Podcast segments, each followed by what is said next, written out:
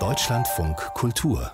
Vollbild Schriftsteller, Filmemacher, radikaler Freigeist Thomas Brasch zählte und zählt zu den schillerndsten deutschen Künstlerfiguren.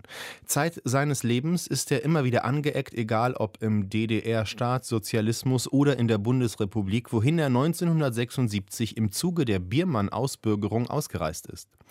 Mit Lieber Thomas erscheint jetzt ein neuer Spielfilm über Braschs Leben.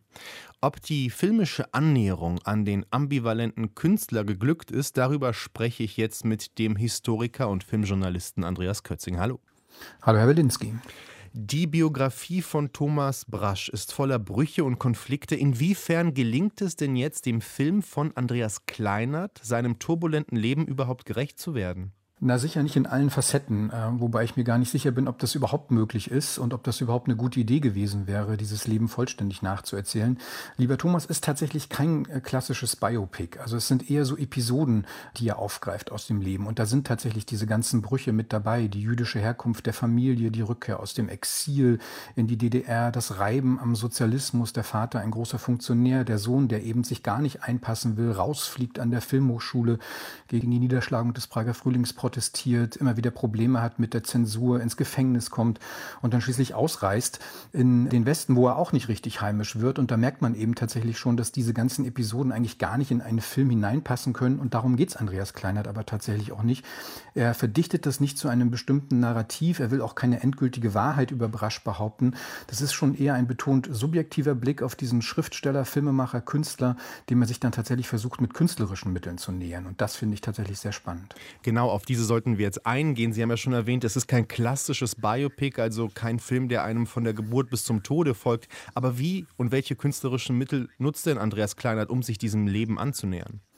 Na, da sind vor allem diese Traumsequenzen, die immer wieder in den Film hineinkommen. Von Thomas Wendrich, der das Drehbuch geschrieben hat, der dieses Konzept zusammen mit Andreas Kleinert entwickelt hat, die tatsächlich versucht haben, über diese träumerischen Einschnipsel etwas nachzuempfinden aus der Lyrik, aus dem Schreiben von Brasch, aus seiner Sprache, auch wie er Filme später gedreht hat. Also also Dinge kommen immer wieder in den Film hinein, bei denen man gar nicht weiß, spielen die in der eigentlichen Handlung oder kommen die nur aus dem Kopf des Hauptdarstellers.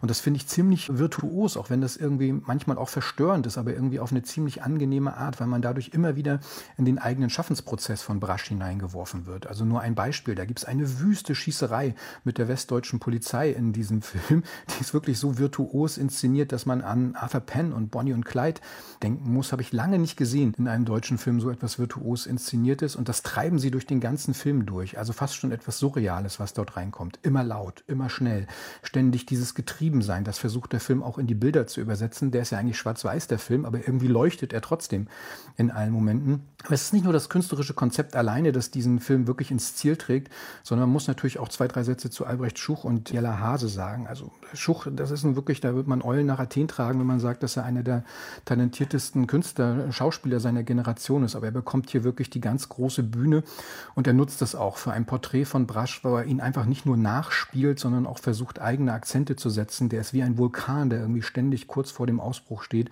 Jella Hase in seiner Seite als Katharina Thalbach ist mindestens ebenso großartig. Also da kommt wirklich sehr, sehr viel zusammen in diesem Film, was mir wirklich ausgesprochen gut gefallen hat. Eine Zäsur im Leben von Brasch, das war ja seine Ausreise in die Bundesrepublik. Wie geht denn der Film mit Braschs geteilter Ost-West-Vergangenheit um?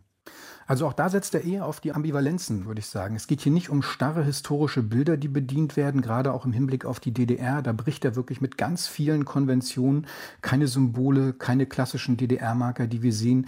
Es werden zwar diese Themen miterzählt, politische Repression und Unterdrückung, die Stasi-Haft, das ist ja alles mit dabei in diesem Film, aber das verdichtet er eben nicht zu so einem einseitigen Diktaturbild, wie man das sonst häufig in Geschichtsfilmen sieht.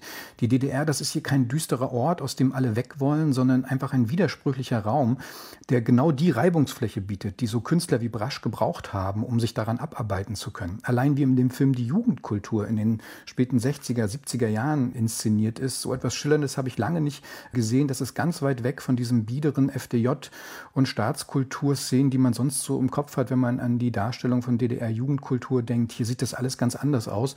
Und umgekehrt ist aber auch der Westen kein leuchtendes Idyll. Also die Kulturindustrie, auf die Brasch trifft, als er ausreist in die Bundesrepublik, die bleibt ihm ebenso fremd, genauso wie diese ganzen Vereinnahmungsversuche dann von westdeutscher Seite, die immer versucht haben, ihn als DDR-Dissident so zum Opfer zu machen. Und dagegen hat er sich ja genauso radikal gewehrt. Also der ist auch im Westen nicht heimisch geworden. Und das übersetzt der Film eben auch in seine Erzählung und in seine Bilder, dass wir es hier mit einer doppelten Ambivalenz zu tun haben, wo es nicht nur einfach schwarz und weiß und gut und böse gibt, sondern eben Räume, die ganz unterschiedlich gedeutet werden können. Ich möchte jetzt noch mal kurz auf Thomas Brasch zurückkommen. Trotz großer Erfolge in den 1970er und 80er Jahren ist er später fast vollständig aus der Öffentlichkeit verschwunden. Er gilt mitunter sogar als gescheiterter Künstler. Wie geht der Film denn mit diesem Scheitern um? Naja, das Scheitern ist ja auch so eine Ambivalenz, wenn man sich das bewusst macht. Brasch war in den 80er Jahren mit zwei seiner Filme, Engel aus Eisen und Der Passagier, immerhin in Cannes im Wettbewerb. Das haben nicht so viele deutsche Regisseure geschafft in der damaligen Zeit.